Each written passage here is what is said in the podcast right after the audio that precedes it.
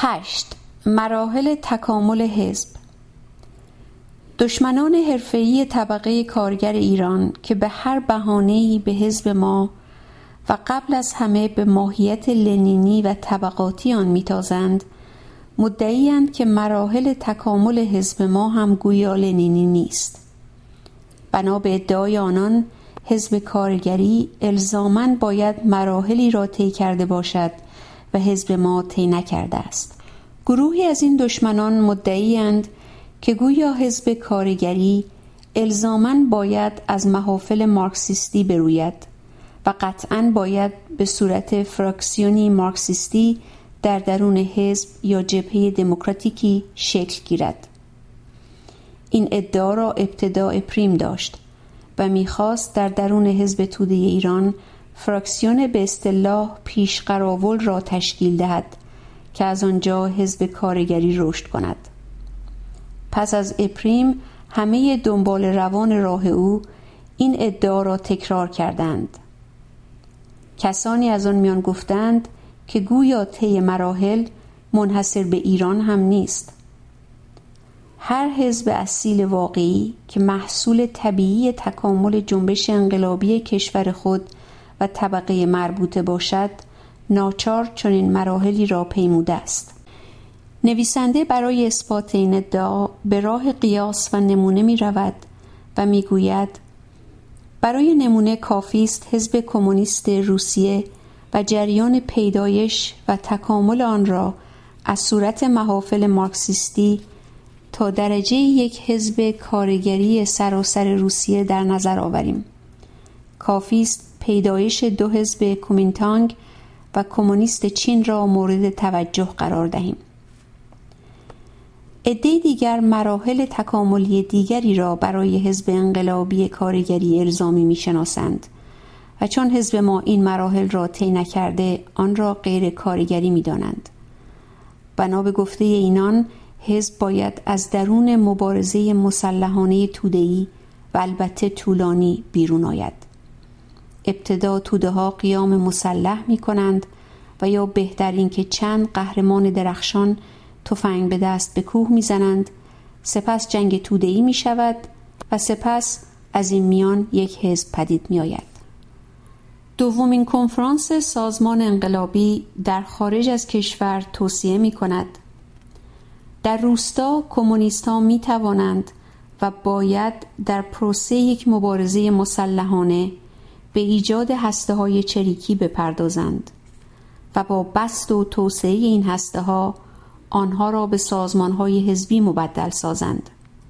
از این سازمان هاست که باید حزب انقلابی طبقه کارگر ایران با رهبری آزموده و آبدیده پدید آید.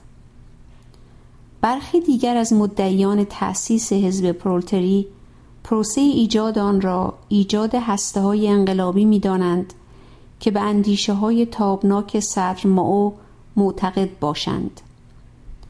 حزب کمونیست ایران در پروسه ایجاد خود است. هسته های انقلابی و پیشرو و تشکل های کمونیستی طلایه‌داران این مرحله نوین و سازندگان حزب جدید طبقه کارگر ایرانند.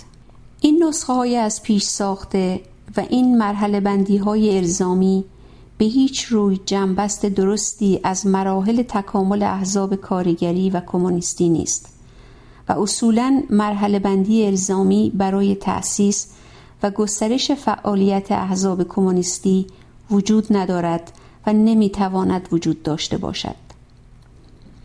شاید دو حزب کارگری لنینی را نتوان یافت که مراحل تکاملی کاملا یکسانی را قبل و یا بعد از تأسیس پیموده باشند. هرچه زمان میگذرد و جنبش انقلابی جهان پیشتر می رود احزاب انقلابی کارگری در شرایط متفاوتتری زاده می شوند.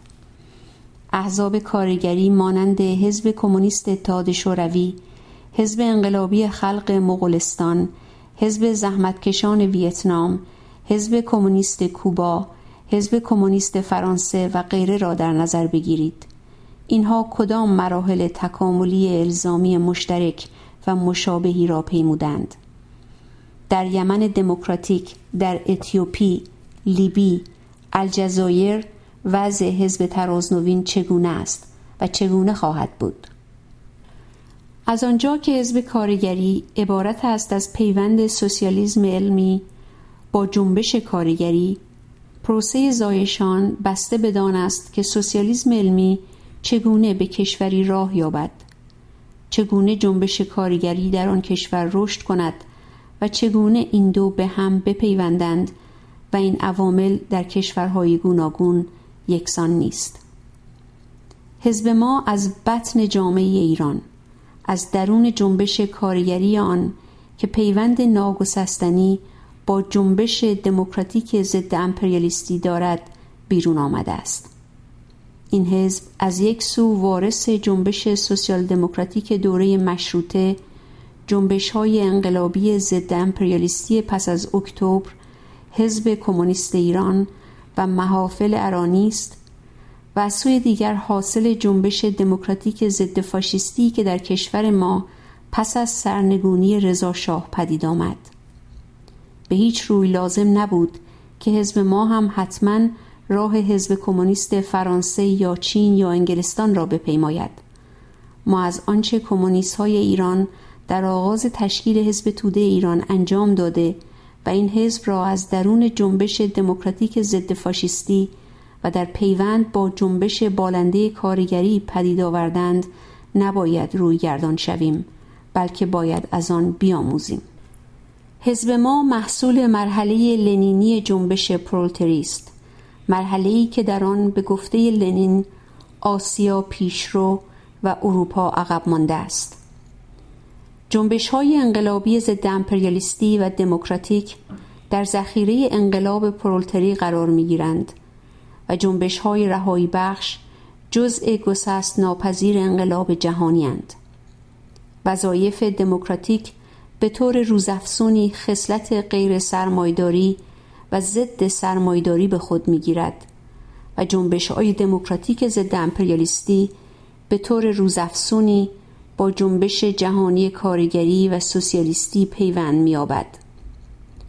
شکل پیدایش و تکامل حزب ما را تنها در این رابطه می‌توان دریافت و تنها با توجه به سیر تکاملی جنبش جهانی کمونیستی و تعمیق و گسترش شناخت این جنبش که به ویژه در مصوبات و روح هفتمین کنگره انترناسیونال سوم منعکس است می توان ماهیت حزب ما را شناخت شگفت نیست اگر تقریبا همه دشمنان دو آتشه ماویست حزب که می‌خواستند بهانه‌ای برای حمله به حزب ما پیدا کنند معمولا به مصوبات ششمین کنگره انترناسیونال سوم متوسل می شدند. آنها می دانستند که در این مصوبات عناصری از سکتاریسم وجود دارد که در کنگره هفتم اصلاح شده است و حزب ما زایده سکتاریسم ششمین کنگره کومینترن نیست بلکه از برجسته ترین نمونه های کاربرد بلند نظری و خلاقیت مصوبات هفتمین کنگره است.